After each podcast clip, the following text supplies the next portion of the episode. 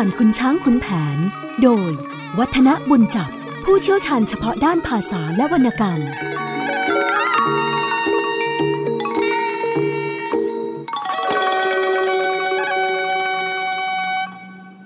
สวัสดีครับท่านผู้ฟังครับ ช่วงเวลาของเรื่องเล่าขานผ่านขุนช้างขุนแผนก็กลับมาพบกับท่านผู้ฟังเช่นเคย โดยที่มีผม วัฒนบุญจับ มารับหน้าที่ดำเนินรายการ หยิบยกเรื่องเล่าต่างๆ สาระที่น่าสนใจที่มีขุนช้างขุนแผนเป็นฐานมาอธิบายขยายความให้ท่านผู้ฟังได้ฟังกันนะครับ เราเคยคุยกันทิ้งท้ายกันเกี่ยวกับเรื่องของประเพณี การก่อพระสาย ซึ่งเป็นเนื้อความปรากฏอยู่ในตอนที่ 3 ของขุนช้างขุนแผน แล้วก็ได้ทิ้งท้ายคุยกันเอาไว้ว่า เกี่ยวกับเรื่องของพระสายเนี่ยมีรายละเอียดในเชิงประวัติค่อนข้างที่ยังคลุมเครือ ถึงขนาดที่ว่าพระบาทสมเด็จพระจุลจอมเกล้าเจ้าอยู่หัวนั้น เคยมีพระราชปุจฉาคือตั้งเป็นคำถาม ถามพระราชาคณะตามพระอารามต่างๆ เพื่อที่จะให้เรียบเรียงเรื่องพวกนี้มาถวายวิสัชนา คือส่งคำตอบมา ซึ่งครั้งนั้นเนี่ยมีบอกว่า พระอุบาลีคุณุปมาจารย์ ที่มีนามเดิมว่าปาน อยู่ที่วัดพระชิตุพนก็ตอนนั้นยังดำรงสมณศักดิ์เป็นพระธรรมเจดีนะแล้วก็ยังไม่ได้อยู่ที่วัดโพนะครับ ตอนนั้นยังอยู่ที่วัดมหันนภาราม ก็ได้ทูลถวายวิสัชนา ซึ่งมีจุดที่น่าสนใจเกี่ยวกับเรื่องของการก่อพระสายทูลถวายบอกว่า วัดฝ่ายพระสงฆ์ธรรมยุทธ์มักจะบริบูรณ์ด้วยทางอาราม แต่หากอารามใดยังบกพร่อง พระสงฆ์ก็พึงพูดกับทายกเป็นวินัยกรรมน้ำนวล เป็นทำนองแนะนำว่า วัดนั้นอยู่ในที่ลุ่ม น้ำฝนมาก็จะขังท่วมลำบากแก่ผู้ที่ไปทำบุญ ถ้าหากว่าทายกเป่าร้องให้รัษฎรมาช่วยก่อพระเจดีย์ทราย ก็ ให้เอาใบโพบรรจุอยู่ในองค์พระเจดีย์แล้วก็ตั้งจิตต่อพระโพธิญาณในการเบื้องหน้าแล้วจะให้ดีก็ให้เอาสายสินปริศเนี่ยวงรอบบริเวณที่ก่อพระเจดีย์ทราย แล้วก็สวดพระพุทธมนต์พอรุ่งขึ้นฉันเช้า แล้วก็จะบอกอานิสงส์เจดีย์ทรายกันนะครับอันนี้เป็นส่วนที่ตัวของพระอุบาลิคูนุปมาจารย์ปานเป็นผู้ตอบวิสัชนา แล้วก็ขยายความบอกว่า ส่วนการก่อพระเจดีย์ทรายฝ่ายมหานิกายนั้น มีเขาเนื่องมาจากพระเจ้าประเสนที่โกศลตั้งแต่ครั้งพุทธกาล ครั้งนั้นพระพุทธเจ้าเสด็จประทับณวัดพระเชตวันในเมืองสาวัตถี พระเจ้าประเสนที่โกศลเสด็จเฝ้าแล้วก็ทูลถามพระพุทธองค์ว่า บุคคลใดมีศรัทธา อุตสาห์ชักชวนกันก่อพาลุกะเจดี เมื่อเดือน 5 ปีต้นปีใหม่ แล้วทำสักการะบูชา นิมนต์พระสงฆ์สุภปริตให้แล้ว รับบิณฑบาตถวายทายทานทำการฉลองชนิดจะมีพลานิสงส์เป็นไฉนเกิดมีผลของอานิสงส์ในการทำการก่อพระเจดีย์ทรายเป็นอย่างไรนะครับ มีการเล่าบอกว่า พระพุทธองค์มีพุทธดำรัสบอกว่า บุคคลใดมีจิตยินดีต่อพุทธาที่คุณก่อเจดีย์ด้วยทรายทำการสักการะบูชา มีพารานิสงส่งให้ได้ไปเป็นปัจจัยแก่พระนรุพานก็คือการก่อเจดีย์ส่งผลให้ถึงเป็นถึงนิพพานเนี่ยนะครับ แล้วก็บอกว่าการก่อพระเจดีย์ทรายนี้เป็นจารีตประเพณี วงองค์โพธิสัตว์ได้กระทำสืบมา ครั้งเมื่อพระพุทธองค์ได้เสวยพระชาติเป็นปารุสกะพาณิชนั้น ก็ได้ก่อพระเจดีย์ทราย และถวายบุพชาติบูชา ได้ตั้งปณิธานปรารถนาพระโพธิญาณ หลังจากนั้นพระพุทธองค์ก็ตรัสเทศนาปรุสกะชาดกมีความว่า ในอดีตการมีกษัตริย์พระองค์หนึ่งมีพระนามว่าพรหมทัตครองกรุงพาราณสี และมีหมู่บ้าน ชื่อนาทีติรคาม อยู่ใกล้ฝั่งแม่น้ำคงคา เป็นที่พักอาศัยของเหล่าบรรดาพ่อค้าทั้งปวง ครั้งนั้นพระตถาคตเสวยพระชาติเป็นปรุสกะพาณิชย์วันหนึ่งไปเดินเล่นอยู่ที่เนินทรายริมฝั่งคงคา เห็นทรายขาวสะอาดก็คิดถึงพุทธาธิคุณ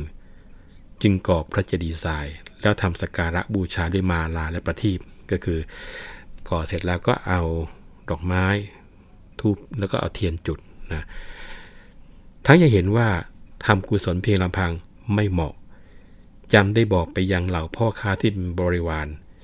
ยังผลให้เหล่าพ่อค้าต่างก็พากันก่อพาลูกกะเจดีย์ ก็คือเจดีย์ที่ทำจากทรายนะแล้วทำสการะบูชาต่างก็ตั้งปฏิฐานปรารถนาต่างกัน ส่วนปารุสกะพาณิชย์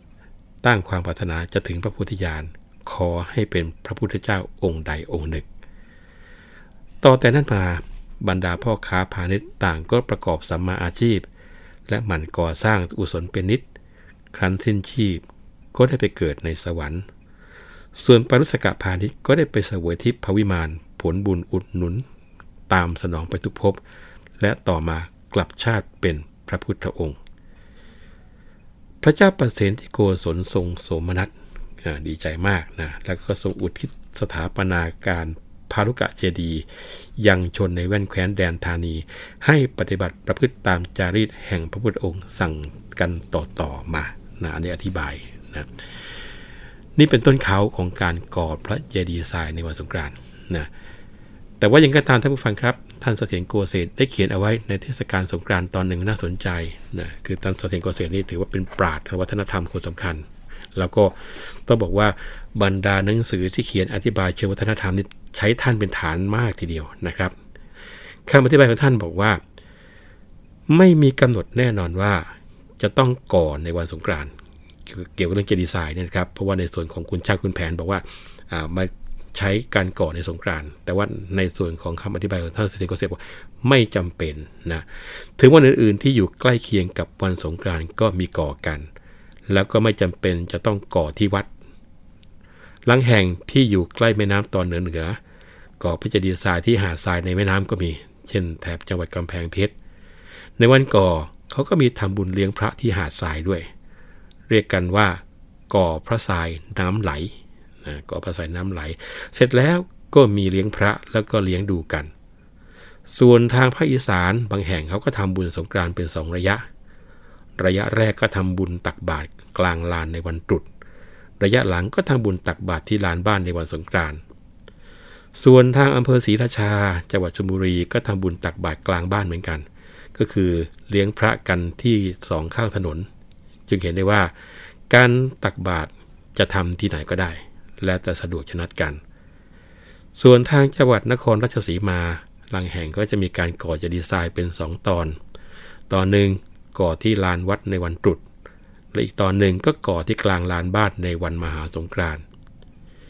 การก่อพระเจดีย์ทรายที่ลานกลางบ้านเนี่ยหรือเรือกลางลานบ้านเนี่ยเขาก่อองค์เดียว เป็นส่วนรวมจะใหญ่จะเล็กขนาดไหนก็แล้วแต่กำลังที่จะไปขนทรายเอาทรายมาได้มากน้อยเท่าไหร่สำหรับที่ การก่อก็จะเลือกก่อเอาที่นอกบ้านนะก่อนก่อก็จะมีการปราบดินให้เรียบ แล้วก็มักจะเลือกที่สาธารณะอยู่ริมทางเดินกัน แล้วท่านเสถียรโกเสกอธิบายต่อกับเกี่ยวกับเรื่องของการก่อเจดีย์ทรายบอกว่า ถนนหนทางในหมู่บ้านชนบท แต่ก่อนนี้ไม่มีถนนโรยหิน เป็นแต่หนทางเดินขนาดแคบๆพอเกวียนเดินได้ แต่หลีกกันไม่ได้ ต้องแอบสักข้างหนึ่ง ปล่อยให้อีกข้างหนึ่งไปก่อนถึงจะหลีกกันได้ หนทางเช่นนี้ มักจะคดเคี้ยวรถเลี้ยวไปตามละแวกบ้าน หน้าฝนบางตอนก็มักจะเป็นหลุมเป็นแอ่ง น้ำขังเป็นปลัก หน้าแล้งนี่ก็ฝุ่นฟุ้งเลย เพราะว่าถูกล้อเกวียนบดได้ทรายมาก่อเป็นพระเจดีย์ข้างหนทาง เลิกแล้วจะดีทรายก็ที่ก่อไว้ก็ทลายเองถมลงไปในตัว แล้วก็นับว่าเป็นกุศลนะได้บุญแรงทั้งสำหรับตัวเองแล้วก็คนอื่นด้วยนะอย่างนี้เรียกว่า ต้องมีการออกปากขอแรงกัน ถ้าไม่ใช่เรื่องบุญกุศลอย่างนี้ หรือว่าไม่มีสนุกไม่มีอวดกัน หรือไม่มีเรื่องชาติหน้าหมุนเป็นความเชื่ออยู่ ก็ยากที่จะหาความพร้อมเพรียงกันได้ง่ายด้วยความสมัครใจ สายที่ก่อนั้นเอามาจากไหน ก็คงจะตะวันสมัยก่อนก็ไปขนเอามาจากลำห้วยลำธาร หรือว่าตามหาดทรายในแม่น้ำแล้วก็ไม่รู้ที่ไหนสะดวกก็ไปขนมาล่ะนะครับ และการขนทรายก็ไม่ต้องไปจ้างใครที่ไหนนะพวกหนุ่มๆสาวๆเด็กๆนี่แหละ เป็นผู้ที่ไปโกยขนใส่กระบุงหาบคอนกันมาจนกระทั่งเวลาเย็น ตอนนี้ก็จะมีการแต่งตัวแล้วก็ประกวดไม้คานเหมือนกัน ในบางถิ่นบางที่นะแล้วถ้าหากว่าใครมีขันเงินหรือขันอะไรจะเล็ก จะใหญ่อะไรไม่ว่าหรอกเขาก็จะเอาเอาออกไปประกวด เป็นการตักทรายที่อวดขันว่างั้นเถอะนะครับ แล้วการไปขนทรายมาก่อเป็นพระเจดีย์ก็ถือกันว่าได้บุญแรง ก็เลยไม่มีใครรังเกียจเต็มใจศรัทธากันด้วยความแก่กล้าในบุญทั้งนั้น เพราะว่าสนุกด้วย แล้วก็ได้อวดข้าวอวดของไม่ว่าจะเป็นของการแต่งตัวอวดไม้คานอวดขัน อันนี้แหละครับเป็นแรงที่ทำให้เกิดศรัทธา กล้าแข็งผสมกับความบันเทิง ถึงการก่อพระเจดีย์ทรายที่วัดก็ไปขนทรายมาเหมือนกันในสมัยก่อน โดยทำนองเดียวกัน จะต่างกันก็ที่ฝ่ายหนึ่งขนทรายเข้าบ้านทรายที่ไปขนเอามา ถ้าเป็นทรายหยาบมีสิ่งเจือปนก็นิยมจะมาร่อนก็คือเอาแร่งเนี่ยนะครับ มาร่อนซะก่อน ถึงจะเอาไปก่อเป็นองค์พระเจดีย์ทรายได้ ทางฝั่งอีสาน บางแห่งในท้องถิ่นที่อยู่ใกล้แม่น้ำโขงก็มักจะใช้เรือไปขนทรายที่หาดในแม่น้ำนั้น เมื่อบรรทุกเรือมาถึงท่าที่จะขึ้นทรายแล้วพวกหนุ่มสาวเด็กๆ ก็ทำหน้าที่ไปช่วยกันตักทรายขนทรายไปในวัด หรือว่าในคุ้มที่เป็นของตำบลตัวเอง ถือว่าเป็นการขนทรายที่สนุกสนาน แล้วก็เปลี่ยนบริษัทธาดังนั้นจึงไม่น่าแปลกใจว่าทุกคนเต็มใจช่วยกัน ราะว่าหวังบุญกัน ตอนนี้ก็เข้าสู่ตอนที่ 4 ตั้งชื่อตอนเอาไว้ว่า พลายแก้วเป็นชู้กับนางพิมพ์นะครับ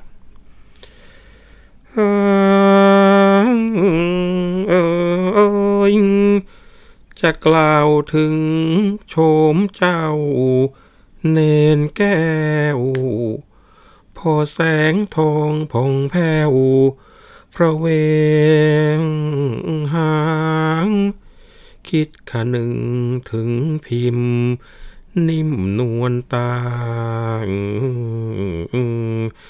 ล้างหน้าแล้วก็นุ่ง สบงพลัน ห่มดองคองขาดราตะคดพร้อมหมดแบกบาทแล้วผายพัน ดูทุกตรอกศอกละเหมาะเสาะสำคัญ เข้าในเมืองสุพรรณด้วยทันใดยิ่งมีนานถึงบ้านท่าพี่เลี้ยง เดินเมียงชะไม้ตา อัดช่างสายิง เห็นมาตั้งอยู่ ไม่มีใคร ก็หยุดยืนสำรวมใจ จะดูที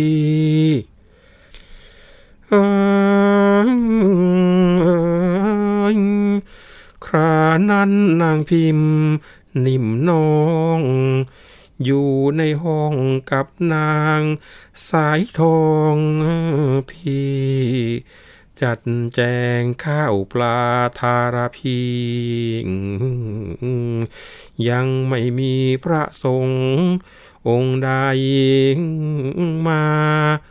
เปิดหน้าต่างนางพิมพ์เจ้าแลดู เห็นเจ้าเนนยืนอยู่ ไม่เงยหน้า ห่มดองครองแนบกับกายาสีกาสาจับเนื้อ ดังนวลจันเดชะพระเวทวิทยามนพระเอิญดนใจพิมพ์ให้ปวนปัน ห่มผ้าคว้าขัน ข้าวบาทพลัน กับสายทองพากันก้าวลงมา เปิดประตูอาจเดินหน้าหน่วย เนนพลายได้ยินก็เงยหน้า พิมพ์น้อยชะม้อยพอปะตา ก็รู้ว่าเนนแก้วผู้แววไว หลบมิดสกิดพี่สายทอง น้องนี้ไม่ลงไปใส่ได้ เห็นหน้าเนนพลายฉันอายใจ ส่งขันข้าวบาดให้สายทองมา สายทองย่างย่องขยับยิ้ม นางพิมพ์หลบเหลื่อมเข้าแอบฝา เนนแก้วประสิทธิ์วิทยา เป่ามหาละรวยลม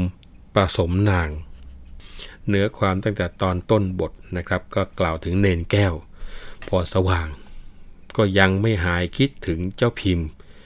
จัดแจงล้างหน้า หนุ่ง สบง ห่มจีวรพลัน แล้วก็คว้าบาท เที่ยวบินทบาทตามตรอกซอกซอยเพื่อที่จะค้นหาว่านางพิมพ์บ้านอยู่ไหน เรียกว่าหาจนทั่วทีเดียว ไม่นานก็ถึงบ้านท่าพี่เลี้ยง เห็นม้าใส่บาทตั้งอยู่ก็ไม่มีใคร ก็ลองหยุดสำรวมใจดูทีอยู่ ว่าจะใช่บ้านจะพิมพ์หรือไม่ ตอนนี้ยังไม่รู้นะครับ ทีนี้พิมพ์พี่ลาลายกับสายทองที่เป็นพี่เลี้ยง จัดแจงข้าวปลาอาหารอยู่ในห้องจะใส่บาตรก็ยังไม่เห็นมีพระสงฆ์องค์ข้าเจ้ามา ก็ลองเปิดหน้าต่างมองดูเออเห็นเนนยืนนิ่งอยู่ไม่เงยหน้า เห็นแต่ว่าสีผ้ากาสาวพัดเนี่ยจับเนื้อนวลดังแสงจันทร์ทีเดียว ก็ประหลาดใจ แต่ว่าในใจก็เกิดอาการปั่นป่วนพิกลอยู่นะครับ ก็ห่มผ้าคว้าขันข้าวมา ตั้งใจว่าจะใส่บาตรกระสายทองนะแล้วก็เปิดประตูเดินมาอาดอาดอาดเลย มาพอดีเนนพลายได้ยินก็เงยหน้าขึ้น จะพิมพ์ปะสายตาเข้าก็รู้อ้าวนี่เนนแก้วนี่นะครับ พอเห็นอย่างนั้นก็หลบสายตาเข้าข้างหลัง แล้วก็บอกกับสายทองบอกว่า ไม่เอาอะพี่สายทองฉันฉันไอเนนแก้วเขานะว่าแล้วแม่พิมพ์พี่ลาอะไรก็ส่งขันข้าวให้ สายทองขยับยิ้มแล้วก็รับขันข้าว ตอนนี้แม่พิมพ์ก็หลบเข้าไปแอบฟ้า เน้นแก้วเห็นฉะนั้นก็ร่ายมนมหาละรวย บันดาลให้พิมพ์นั้น ยิ้มปิ่มว่าจะแล่นลงมาหา แต่ก็ยังคงสงวนท่าทีอยู่นะนี่คือข้อความในการเปิดเรื่องว่าอย่างนั้น เรื่องก็เล่าต่อบอกว่า สายทองก็อุ้มขันข้าวมาถึงพลางก็ยกมือไหว้จ้าเนนแก้วก็ลดบาทลงแล้วก็บอกว่า ฉันเนี่ยอุตส่าห์มาบินทบาทจนถึงที่นี่ ไม่ยอมรับบ้านอื่นก็เพราะว่าสังเกตเห็นเทศเมื่อวานนี้ เจ้าของกันก็หนี ไม่ทราบว่าแค้นเคืองข้าในเรื่องอะไรหรือ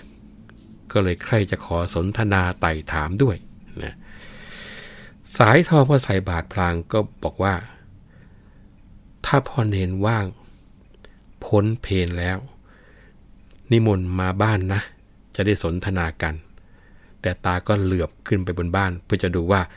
จะพิมพ์นิ่มน้องเนี่ยโผล่หน้าต่างเห็นเจ้าเนนแก้วกอดบาททำเป็นปริศนา ก็รู้ว่าเจ้าเนนบอกความในใจก็เลยหลบเข้าเรียกว่าเข้าบ้าน นะครับ แต่ว่าหน้าก็ยังคงยิ้มอยู่ในห้องนั่นนะครับนะครับ เนนแก้วก็เดินพลางคิดถึงจะพิมพ์พลาง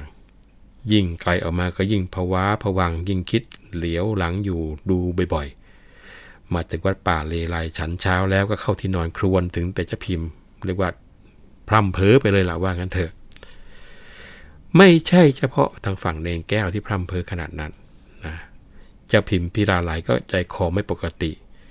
เห็นสายทองใส่บาตรทำอ้อยอิงอยู่ ก็เลยอยากจะรู้ว่าพูดอะไรกับเนนนะ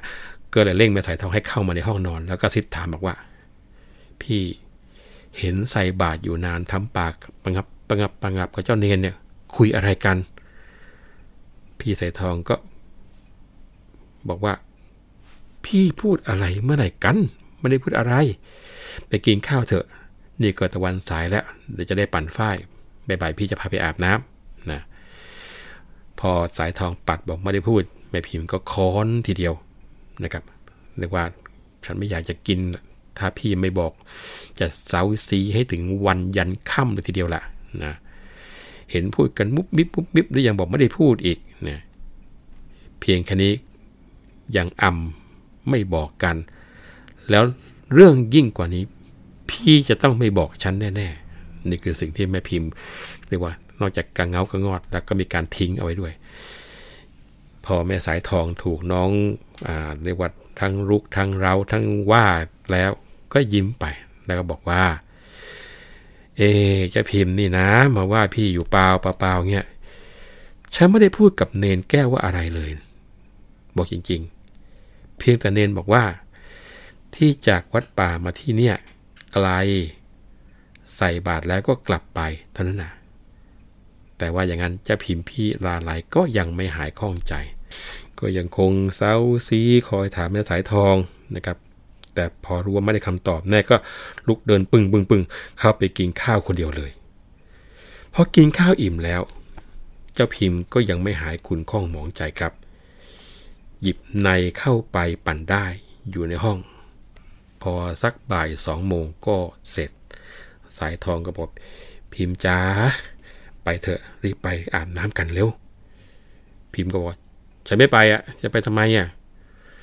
สายทองพอเห็นน้องยังคงตะบึงตะบอนอยู่ก็ตรงเข้ามาปลอบ แล้วก็กระซิบที่ครูบอกว่า ไปเถอะนะน้อง ไปถึงตีนท่าพี่จะบอกอะไรให้ แม่พิมพ์พอเจอลูกนี้เข้าไปครับ ดีใจเนื้อเต้นเลย แต่ว่าก็ยังไม่หายงอนนะขอนพี่ แล้วก็บอกว่า มาบอกฉันทำไมเหรอ รู้อะไรก็เก็บไว้คนเดียวก็แล้วกันนะสายทองพอเจอน้องเล่นลูกนี้เข้าไปก็ร้องว่าอะไรนะจะพิมพ์ นี่ข้ายิ่งร้อนๆอยู่นะ อย่ามาทำงอนนะเออแปลกแท้ๆทีเดียว นี่เจ้าเนงแก้วเกี่ยวกูเข้าแล้วหรือไง ไม่ไปก็อย่าไปนะวันแล้วสายทองก็ออกจากบ้านพร้อมด้วยบ่าวไพร่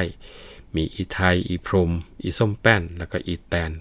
ไปถึงท่านั้นก็อาบน้ำเล่นซ่อนหากันอยู่เสียงดังทีเดียว ทางฝ่ายเนนแก้ว พอตะวันบ่ายคเนว่าเออป่านนี้แม่พิมพ์น้อยคงจะลงอาบน้ำตามที่สายทองได้ทำสัญญาไว้ ก็ห่มผ้ารีบไปทันทีทีเดียว ไปถึงก็ลงไปที่ท่าน้ำเขาแอบซุ่มพุ่มไม้โดยที่ไม่ให้ใครเห็น พอดีสายทองกำลังถูตัวอยู่ริมตลิ่ง ก็เลยเอาดินก้อนเล็กๆคว้างไปที่สายทอง แล้วก็ทำเสียงกระแอมกระไอ ให้เสียงพยักหน้า สายทองก็รู้ทีก็ย่องมาหาแล้วก็หลบไปที่รับตาคน มานั่งที่ใต้ต้นโศกใหญ่ แล้วเนนแก้วก็เอ่ยขึ้นบอกว่าเนนแก้วยิ้มแล้วจึงปราศัยขออภัยเถิดอย่าว่าข้าหักหาน เนนน้องปองป่วนมีควรการ แต่ทนทุกทรมาน มาลายวัน แสนยากที่จะภาคจะเพียนผล ให้หยุดหย่อนร้อนรนเป็นผลกลั่น มาพบพี่ก็เป็นที่สำคัญครัน ข้าหมายมันจะมอบชีวาลายอันเนนน้องเหมือนกระต่ายหมายชมจันทร์อยู่ดินหรือจะดั้นขึ้นไปได้ แต่ตรอมตรอมผอมร่างก็บางไป ด้วยทางไกลกลางหาวเมื่อคราวปอง ได้องค์อินและจะสิ้นสำเร็จตรม จะได้ชมกระต่ายสวรรค์จันพยอง อินทราอุปมาเหมือนสายทอง พิมพ์น้องเหมือนกระต่ายในวงจันทร์ มาพึ่งพิงถ้าไม่ทิ้งธุระน้อง คงเป็นสองกระต่ายชมสมสวรรค์ จะขอบคุณที่การุณให้ครามครัน กว่าชีวันฉันจะวอดชีวาวาย พี่เอ็นดูช่วยชูให้น้องชื่น ให้คลายคืนโศกแสนนั้นเสื่อมหาย เหมือนชุบชีพ อย่าให้รีบถึงเรือนตาย เนนพลายนี้ไม่พลางไม่แพลงคำแต่วันนี้จนพี่สายทองตาย น้องนี้จะหมายจะโอบอุ้มอุปถัมภ์พูดไว้ชั้นใดจงจดจ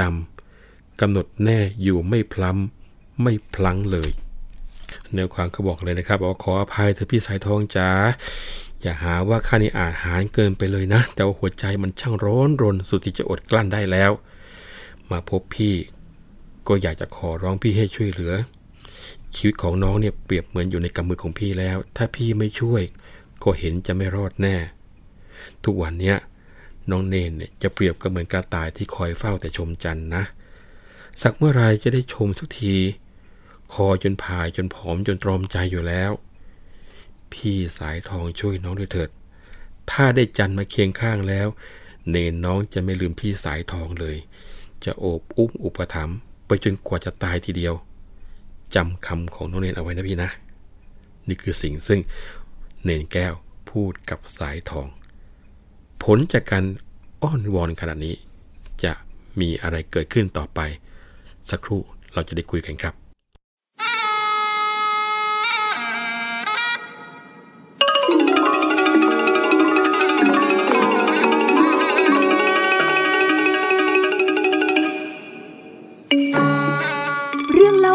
ผ่านคุณช้างคุณแผน โดย วัฒนบุญจับ ผู้เชี่ยวชาญเฉพาะด้านภาษาและวรรณกรรม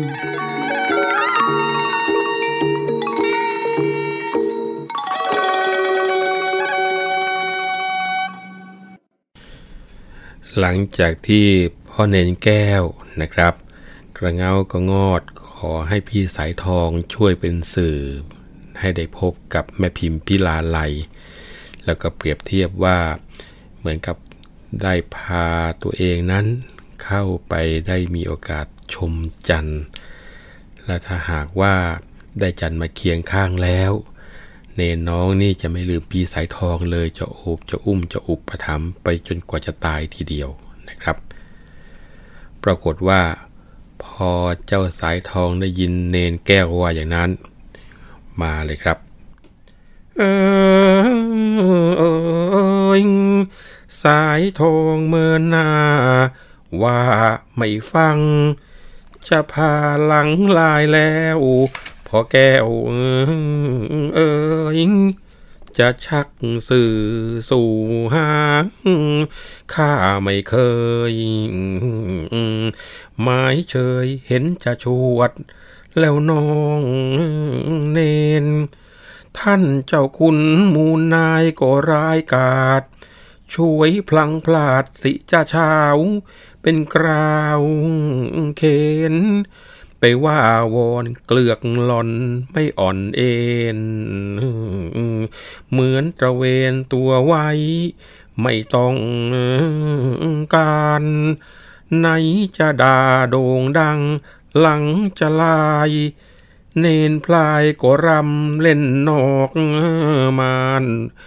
ไม่ควรทำข้าไม่ทำให้รำคาญ มิใช่คนสำหรับวานของเนนพลาย จะเกรงว่าเป็นไรกับสายทอง นินทาน้องให้พี่ฟังเล่นง่าย ๆ ได้เมตตาเถิด อย่าให้ข้าต้องอาย ฆ่าตายเถอะเหมือนแกล้งมาฆ่ากัน แยบคายเอากระต่ายมากล่าวถ้อย ว่าพิมพ์น้อยเหมือนกระต่ายในสวรรค์ จะพึ่งพักยักว่าสารพัน ไม่เคยเห็นกระต่ายจันเป็นสองตัว ถ้าอินทราพากระต่ายให้หายโศก ทุกแหล่งโลกก็จะฉินว่าอินชั่ว ดวงจันทร์ผันพยองจะมองมัว ข้ากลัวเสียแล้วเนน อย่าเจนรจา เนื้อมิได้กินมั่ง หนังไม่ได้ปู กระดูกจะแขวนคออยู่เหมือนตัวข้า เจ้าได้พิมพ์ก็จะยิ้มอยู่อัตรา ต้องถูกด่าก็อายแต่สายทอง เหมือนตีงูไม่ได้สู่กันแกงกิน กาเหยี่ยวเฉียวบินไปคล่องๆแต่นี้ไปพ่ออย่าได้คนึงปอง มิใช่ของควรประคินของกินตาย เนื้อความในร้อยกรองก็บอกอย่างชัดเจนนะครับ สายทองพอได้ยินเนนแก้วพูดฉะนั้นก็เหมือนหน้าซะ แล้วก็บอกว่า พ่อเนน เรื่องพันนี้ไม่อยากฟัง ดีไม่ดีจะพาสายทองหลังลายไปซะเปล่าๆนั่นเองนะ เรื่องเป็นแม่ชักแม่สื่อเนี่ยข้าไม่เคยเลย ถ้าจะหมายเชยคราวนี้ก็เห็นจะต้องบอกว่าชวดซะแล้วล่ะข้าเนี่ยใจไม่กล้าที่จะพูด หากว่าพลาดท่าพลั้งไปแล้ว เจ้าขุนมูลนายรู้ข้าก็คงจะยับไปกับหวายเป็นแน่ทีเดียว ส่วนพ่อเน้นสิ ก็คงจะลอยชายสบายไป อย่ามายุ่งกับข้าเลย ข้าไม่ใช่คนสำหรับที่พ่อเนนจะวานได้นะเรื่องเนี้ย เนื้อไม่ได้กินหนังไม่ได้รองนั่ง จะหากระดูกมาแขวนคอตัวข้าซะเปล่าๆถ้าจะได้ไปพิมพ์ ก็ดีกันไป แต่สายทองสิ ไม่พ้นคนจะกล่าวแช่ง เหมือนกับว่าตีงูให้กากิน อย่าเลยพ่อเนน กลับไปวัดซะเถอะนะนี่คือสิ่งซึ่งอยู่ในส่วนของร้อยกรองที่ขับให้ท่านผู้ฟังได้ฟังกัน เนื้อความไม่ยาวแต่มีอะไรมากมายหลายอย่างนะครับ โดยเฉพาะอย่างยิ่งสำนวนไทย ที่ถูกยกมาใช้เนี่ยนับตั้งแต่เริ่มเข้าสู่ตอนที่ 4 มีมากมายทีเดียว ตั้งแต่คำว่าลอยชาย ไม่เข้ายา ไม่ฟังยากราวเขนรำเล่นนอกม่านอ่าแล้วจนกระทั่งท้ายสุดเนี่ยเนื้อไม่ได้กิน หนังไม่ได้รองนั่ง เอากระดูกมาแขวนคอ แล้วก็ตีงูให้กากิน จะสังเกตได้ว่า โดยสาระของตอน นะครับ ตอนนี้จะเป็นตอนที่โดยสรุปเรื่องเนี่ยเนื้อหาสาระมีไม่มากเลยท่านผู้ฟังครับ แต่ไปโดดเด่นที่การใช้วูหารกับสำนวนภาษา ถึงได้เรียนให้ท่านผู้ฟังทราบแต่ต้นว่าขุนช้างขุนแผนเนี่ยมีคุณค่ามากนะครับ มีตั้งแต่เรื่องราววัฒนธรรม มีตั้งแต่เรื่องของความเชื่อ มีตั้งแต่เรื่องของวิถีชีวิต ไล่เลยมาจนกระทั่งสำนวนภาษาดังนั้นที่ใครบอกว่า น่าจะเอาขุนช้างขุนแผนไปเผาทิ้งซะนะผมคนหนึ่งนะครับ ขอค้านสุดตัว แสดงว่าคนที่คิดอย่างนั้นไม่เคยอ่านแบบวินิจวิเคราะห์ แล้วก็ไม่เคยเอาเรื่องเหล่านี้มาลองเทียบเคียงกับสิ่งที่เกิดขึ้นในปัจจุบันนะครับ เรื่องสำนวนไทยเนี่ยท่านผู้ฟังเป็นเรื่องที่น่าศึกษามากนะถ้าคนถึงที่มาของสำนวน อย่างเช่น ปราชญ์โบราณ ท่านขุนวิจิตมาตราท่านก็ทำพวกนี้อยู่ ถ้าทำแบบท่านนะท่านผู้ฟังสนุกมาก เพราะว่าสะท้อนให้เห็นถึงลักษณะของความเป็นไทยๆได้อย่างวิเศษมากงั้นในส่วนที่คุยกันในรายการตอนนี้จะขอพูดเฉพาะสำนวนที่อยู่ในเสภาคุณชาคุณแผนเป็นตัวตั้งก็แล้วกันนะเพราะมีความหลายความที่จะต้องยก แล้วก็ต้องอธิบายนะไล่ที่บอกว่า จึงตรัสว่าฮ้าเฮ้ยไอ้ขุนไกรเป็นไรมิต้อนให้เข้าค่าย มึงไว้ใจแต่ไพร่ให้ไล่ควาย มึงลอยชายอยู่เปล่า ไม่เข้ายา นี่ตั้งแต่ช่วงตอนที่แล้วนะครับ ตอนนี้พันวษากลิ้วขุนไกร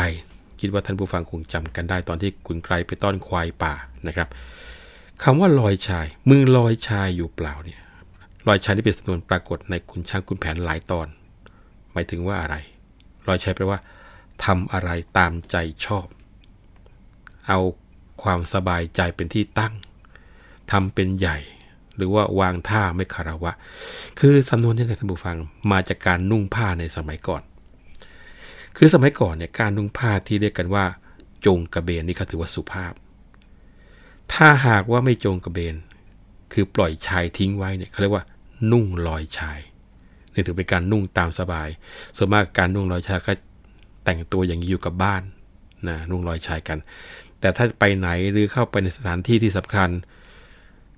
ต้องจงกระเบน หากไม่จงกระเบนถือว่าไม่สุภาพขาดความเคารพ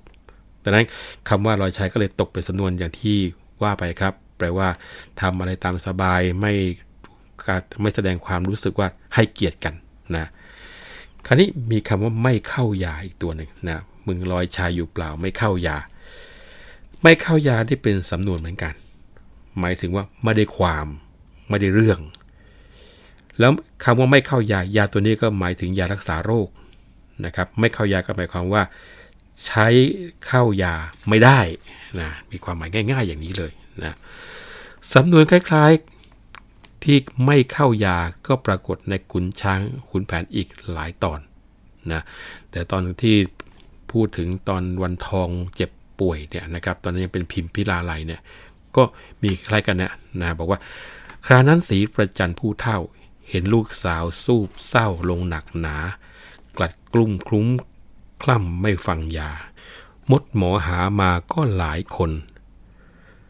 ไม่ฟังยา ก็มีความหมายว่าไม่เชื่อฟังยา คือยาอะไรอะไรก็รักษาไม่หายนั่นเอง คือยาคุมไม่อยู่ไม่ฟังยาแต่ตอนเมื่อสักครู่นี้มีอีกสำนวนหนึ่งนะครับ ก็คือเรื่องที่พูดว่า สายทองเมินหน้าว่าไม่ฟัง จะพาหลังลายแล้วพ่อแก้วเอ๋ยเมื่อสักครู่นี้ไหมครับ จะชักสื่อสู่หาข้าไม่เคย หมายเชยเห็นจะชวดแล้วน้องเนน ท่านเจ้าขุนมูลนายก็ร้ายกาจช่วยพลั้งพลาดสิจะเฉาเป็นกราวเขน อันนี้เป็นอีกสำนวนหนึ่งที่น่าสนใจนะครับสำนวนนี้ก็เป็นสำนวนที่สายทองพูดกับเนนแก้วตอนที่เนนแก้วขอร้องเมื่อสักครู่นี้ให้เป็นแม่สื่อเห็นไหมครับ สายทองก็บอกว่าเรื่องอย่างนี้ถ้าพลาดพลั้งขึ้นมา เรื่องลือไปไกลกราวเขนนี่เป็นชื่อเพลงสองชั้นนะครับ ใช้เวลาที่โหมโรง หรือว่าเวลายกทัพพพอมาเป็นสำนวนก็หมายถึงว่า โอ้ยรับรองว่าเรื่องลือกันไปไกลแน่นะครับ และยังมีบอกอะไรนะครับ ไหนจะด่าโด่งดังหลังจะลาย เนนพลายก็รำเล่นนอกม่านนะตรงนี้น่าสนใจถ่ายทองตอบโต้เนนแก้วเนนแก้วก็ขอร้องให้เป็นแม่สื่อนะแล้วก็ปรากฏอีกตอนหนึ่งบอกว่า อยู่วัดเหมือนรำเล่นนอกม่าน อยู่บ้านเขาก็ใส่เอาแต่ข้า จะคิดอ่านชั้นใดให้ว่ามา สายแล้วจนเวลาจะคลาใครสำนวนที่บอกว่ารำเล่นนอกม่านเนี่ยเป็นสำนวนเก่า หมายถึงว่า พูดหรือว่าทำอะไรไม่ต้องระวัง ไม่ต้องเกรงกลัวว่าจะผิด ไม่ต้องรับผิดชอบในการกระทำของตัวเอง คือการรำนอกม่านหมายถึงว่ารำอยู่นอกเวที เมื่ออยู่นอกเวทีก็ไม่มีใครดู เมื่อไม่มีใครดูก็ไม่ต้องกลัวว่าจะผิดถูกไหมครับ ไม่ต้องมาระวังว่าจะเข้ากับกระบวนเพลงไหมสวยไหมนะครับ คือสายทองว่ากับเนนแก้วบอกว่าตนเนี่ยเป็นแม่สื่อเนี่ยเนนแก้วไม่ต้องรับหน้า แต่คนรับผิดชอบความพัดพลังก็คือตัวเอง แล้วก็บอกว่า เนื้อไม่ได้กินมั่งหนังไม่ได้ปู กระดูกจะแขวนคออยู่เหมือนตัวข้า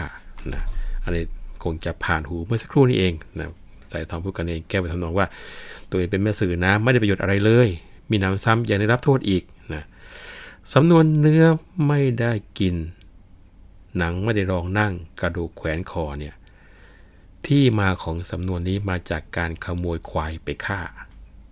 คือขโมยไปแล้วก็เอาเนื้อเอาหนังไปหมดทิ้งกระดูกไว้ แต่กระดูกควายกลายเป็นหลักฐานพยาน เจ้าหน้าที่ก็จะจับผู้ร้ายที่อยู่ใกล้กับกระดูก เรียกว่าถ้าตำรวจมา ใครอยู่ใกล้กระดูกโดนก่อนเพื่อน ทั้งทั้งที่คนนั้นไม่ได้รับประโยชน์อะไรจากควายที่เขาขโมยมาเลย แต่พลอยรับกรรมวุ่นวายกับการใช้ชีวิตไปด้วยนั้นส่วนคำว่าเอากระดูกแขวนคอเนี่ยคงจะมีลักษณะของกฎหมายโบราณ คือเป็นวิธีการลงโทษผู้ที่เป็นโจรผู้ร้าย ให้เอาทรัพย์สินที่ขโมยนั้นแขวนคอแล้วก็ประจานนั่นคำว่ากระดูกแขวนคอก็อาจจะมีนัยยะมาอย่างนี้ก็ได้นะครับ ก็คือถูกลงโทษให้เอากระดูกที่ตัวเอง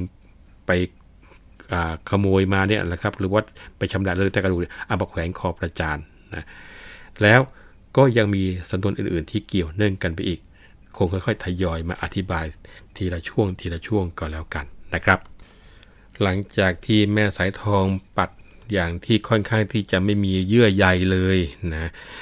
พอพลายแก้วก็ยังไม่ลดละยังอ้อนวอนต่อ เอยนิจาไม่เวทนาสีกาพี่ ทุกวันนี้แน่น้องข้าหนึ่งหมายรักพี่ไม่ได้มีอารมณ์คลาย พี่สายทองทิ้งน้อง เสียกลางทาง เด็ดปลียังมีซึ่งใหญ่เยื่อ ได้มาพึ่งแล้วก็เผื่อ ฉันไว้บาง ได้พิมพ์เชยหรือจะเลยทิ้งพี่นาง ก็เหมือนอย่างวานข้าว ลงในดิน ถึงน้ำท่าฟ้าฝนจะแห้งแล้ง อย่านึกแนงว่าจะสูญเสียหมดสิน้น แต่ฉันชั่วถึงว่าตัวมิได้กิน นกหกพกพิน ได้เป็นทาน ถ้าหม่อมพี่มีคุณแก่ฉันเล่า ฉันจะเปล่าเจียวรือน้องมาอยู่บ้าน คงจะแทนคุณพี่ไม่ได้นาน ได้สมานเสมอพิมพ์ผู้นิ่มนวลเงินทองของกินสิ้นทั้งนั้น จะแบ่งปันคนละครึ่งพอกึ่งส่วน ปราณีน้องสายทองช่วยชักชวน พอได้พิมพ์จะประมวลสินบนมาท่วนช่างตั้งให้พี่สายทอง แต่สักเฟื้องหนึ่งน้องไม่ขอว่าข้ามลงพี่จงสนทนาถึงเวลาบินทบาท จะคอยฟังนะแค่นี้หนึ่งช่วงก็ยังมีสำนวนอีกแหละนะครับแต่เพราะยิ่งเนื้อความที่บอกว่า เด็ดปลียังมีซึ่งใหญ่เยื่อสำนวนนี้อาจจะเคยได้ยินบอกว่า เด็ดปลีไม่มีใหญ่ หรือบางทีว่าเด็ดปลียังไว้ใหญ่สำนวนก็จะมีความหมายอย่างเดียวกันเหมือนกันกับเด็ดบัวยังไว้ใหญ่เหมือนกันนะครับ คือ ธรรมดานะครับ ไม่ว่าจะเป็นบัวหรือว่าปลีกล้วยเนี่ย พอเด็ดแล้วก็ยังมีสายใยติดอยู่ คือมันไม่ขาดจากกันสักทีเดียว เหมือนกับคนเราเนี่ย เมื่อมีความสัมพันธ์กันแล้วเนี่ย พอห่างกันก็ย่อมจะมีความอาลัยผูกพันอยู่ ตอนนี้ก็เนนแก้วก็ตอบโต้แม่สื่อสายทองนะ ถ้าจริงจังดังนั้นเจ้าเนนแก้ว มายื่นแมวยื่นหมูให้รู้ที่ จะรักษาสัตว์ไว้ให้จงดีพรุ่งนี้ เจ้าเนนมาฟังดูนะสายทองทวงสินบนที่เป็นแม่สื่อให้ คือยื่นหมูยื่นแมว อันนี้เป็นสำนวนหมายถึงว่า แลกเปลี่ยนกันต่อหน้านะตรงนี้คงจะแทรกสำนวนที่เกี่ยวกับแมวเอาไว้นิดนึง คือสำนวนเกี่ยวกับแมวนี่บ้านเราเยอะนะท่านผู้ฟัง อาจจะเคยได้บอกซื่อเหมือนแมวนอนหวดจริงๆแล้วสำนวนนี้ไม่ใช่เป็นการบอกว่าแมวมันซื่อนะเป็นสำนวนประชด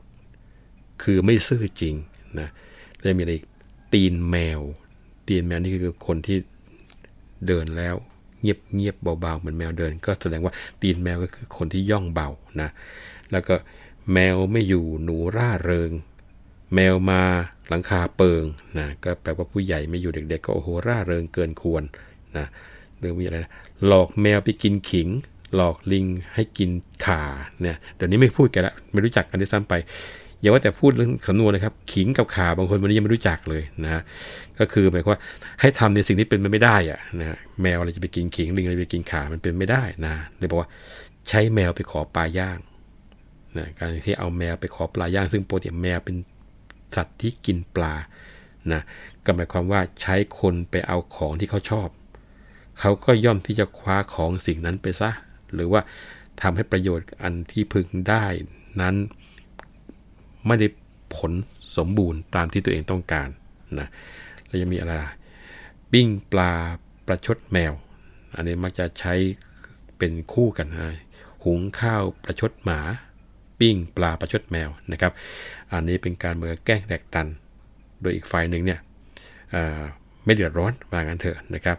แล้วมีอะไรย้อมแมวขายนะหมายความว่าปรุงแต่งของที่เร็ว มาหลอกขายว่าเป็นของดีนะเห็นว่าสำนวนเกี่ยวกับแมวในบ้านเราก็เยอะนะครับ โดยสาระของบทที่ขับขายให้ท่านผู้ฟังฟังไปนะครับกบฏเจ้าเนงแก้วก็บอกว่าโทพี่สายทอง ไม่เวทนาน้องเนนบ้างหรือ น้องเนี่ยนะ รักพี่ แต่พี่สายทองกลับมาทิ้งน้องที่กลางคันอย่างเงี้ย เด็ดปลียังมีใหญ่นะฉะไหนพี่สายทองมาทิ้งคว้างฉันล่ะไม่มีเมตตากันแล้วหรือยังไง พี่ถ้าน้องได้พิมพ์แล้วเนี่ยไอการที่จะทิ้งพี่เนี่ยไม่มีหรอกนะ เปรียบเหมือนกับหวานข้าวลงในนาถึงหากว่าฝนฟ้าจะแรงข้าวจะแห้งจะกรอบก็ใช่ว่าจะสูญสิ้นสมดฉันชั่วถึงตัวไม่ได้กิน แต่นกกาก็ยังได้เป็นทาน ถ้าพี่สายทองทำบุญคุณให้แก่ฉัน ฉันจะลืมพี่ได้ยังไง อยู่บ้านเดียวกัน ฉันจะยกพี่ให้เสมอกับพิมพ์ทีเดียวละเงินทองของกินทั้งหมดจะแบ่งให้พี่คนละครึ่ง ปราณีน้องเถอนะพี่สายทองนะคำเนี้ยพี่ลองพูดคุยกัน แล้วน้องจะมาบินทบาทตอนเช้า แล้วจะคอยฟังนะเนื้อความต่อกระบอกสายทองก็บอกว่า เจ้าเนนเอ้ย ถ้าเจ้ารักจริงหรือแกล้งลองรักดูช่างติดสินบาทค่าสินบนเหลือเกิน ถ้าจริงอย่างว่าแล้วมายื่นหมูยื่นแมวกันให้แน่นอน รักษาสัตว์ให้ได้เหมือนปากนะ อย่าผิดถ้อยคำสัญญาไปอันขาด เมื่อปรารถนาแล้วก็จะช่วยพูดให้ พรุ่งนี้น้องเนนมาฟังดูกันแล้วกัน พอสายทองรับปากอย่างนี้เนนแก้วก็ดีใจนัก รีบกลับวัดเลย ส่วนสายทองพอมาถึงตีนท่าแล้วก็เรียกเบาไพร่ขึ้นมาจากน้ำแล้วก็เข้าบ้านไป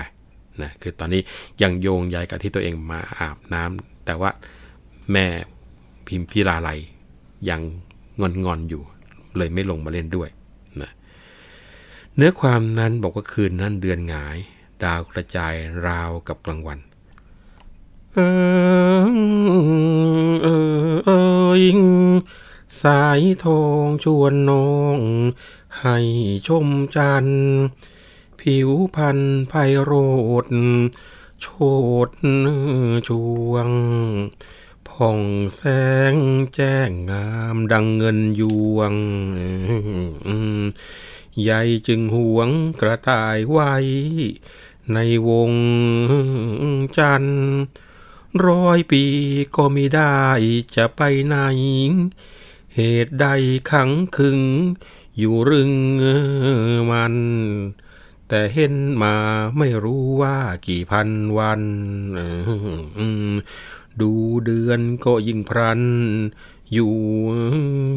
ในใจ เหมือนหนึ่งเราพี่น้องทั้งสองคน จนเหมือนกระต่ายจันไม่ไปได้ ไร้คู่อยู่กับฟ้าสุราลัย กระต่ายไพร่พร่ำแลทุกเวลา พี่รักเจ้าฟักฟูมอุ้มประคอง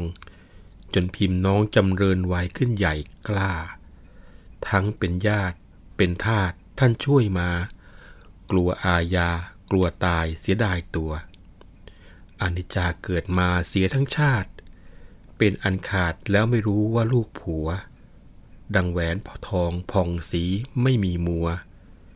จนแต่หัวพลอยประดับประดาดี พี่รักเจ้าจึงเฝ้าลำบากนัก แม้มีรักก็จะเตร่เที่ยวเร่หนี ถึงจับมาฆ่าเสียก็ตามที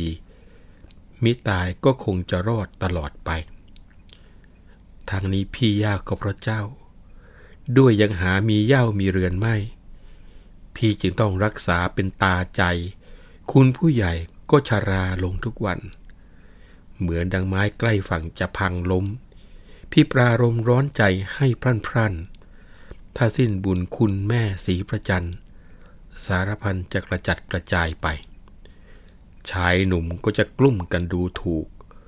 โดยว่าลูกนั้นหาพ่อแม่ไม่ พี่คิดพร่ำค่ำเช้าให้เศร้าใจ หรือกระไรแม่คิดแต่ดีๆ ถ้าได้คู่สู่สมเมื่อแม่ยัง เห็นมั่งคั่งสืบสายเป็นเศรษฐี อายุคนนี้จะนานสักกี่ปี พี่ว่านี้ แม่จะเห็นประการใด แม่พิมพิลาลัยพอได้ฟังสายทองพูดขึ้นมาเหมือนกันเลยโลอย่างนี้ ก็รู้สึกเอะใจ เกิดอะไรขึ้น แต่พอตรองไปตรองมาก็มั่นใจว่าเห็นทีจะมีสายมีสื่อเข้ามาแน่ พี่สายทองต้องมีอะไรอยู่ในใจ ตัวเองก็ไม่รู้หรอกครับว่าพี่สายทองจะมาไม้ไหน ก็เลยยังไม่ยอมเปิดใจให้สายทองรู้ แล้วก็ตัวไปบอกว่า พี่สายทองว่าเช่นนี้ก็พอฟังได้อยู่นะพี่นะ แต่ว่าน้องกลับไม่คิดอย่างที่พี่คิดนะ ธรรมดาเนี่ยเกิดมาเป็นผู้หญิง ชั่วดีก็คงได้กู้มาครองแหละ แม่อุตสาห์ประคับประคองอุ้มชูก็หมายจะปลูกฝังให้ลูกนี่ไม่อายชาวบ้าน แล้วจะมารีบด่วนก่อนแม่ ใครรู้เข้า จะไม่อายเขาแย่หรือ หากรออยู่สิ้นบุญแม่ยังไม่ได้แต่ง จะพลิกแพลงไปอย่างไรนั่นก็สุดแต่บุญวาสนา แต่ปางก่อนทำมาก็แล้วกัน พี่จะมาคิดเช่นนี้ชอบหรือ เอ้ยถ้ารูปชั่วตัวเป็นมะเร็งเรือน ไม่เทียมเพื่อนเห็นจะจน ซึ่งคนของ ถ้ารูปดีมีเงิน เข้าชมโปรไม่พักท้อเลยที่ชาย จะหมายตาม อดเปรี้ยวกินหวานตระการใจ ลูกไม้หรือจะสุก ไปก่อนห้าม มีแต่แป้งแต่งนวลไว้ให้งามร้อนใจอะไรจะถาม ทุกเวลา ทุกใหญ่เหมือนไฟอยู่ในอก ไม่หมุกก็ไม่อยู่ในหน้า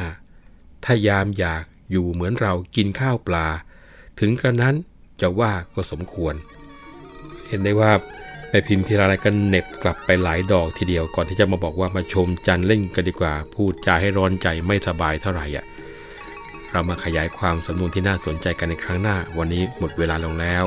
ผมวัฒนบุญจับขอลาไปก่อนนะครับ สวัสดีครับ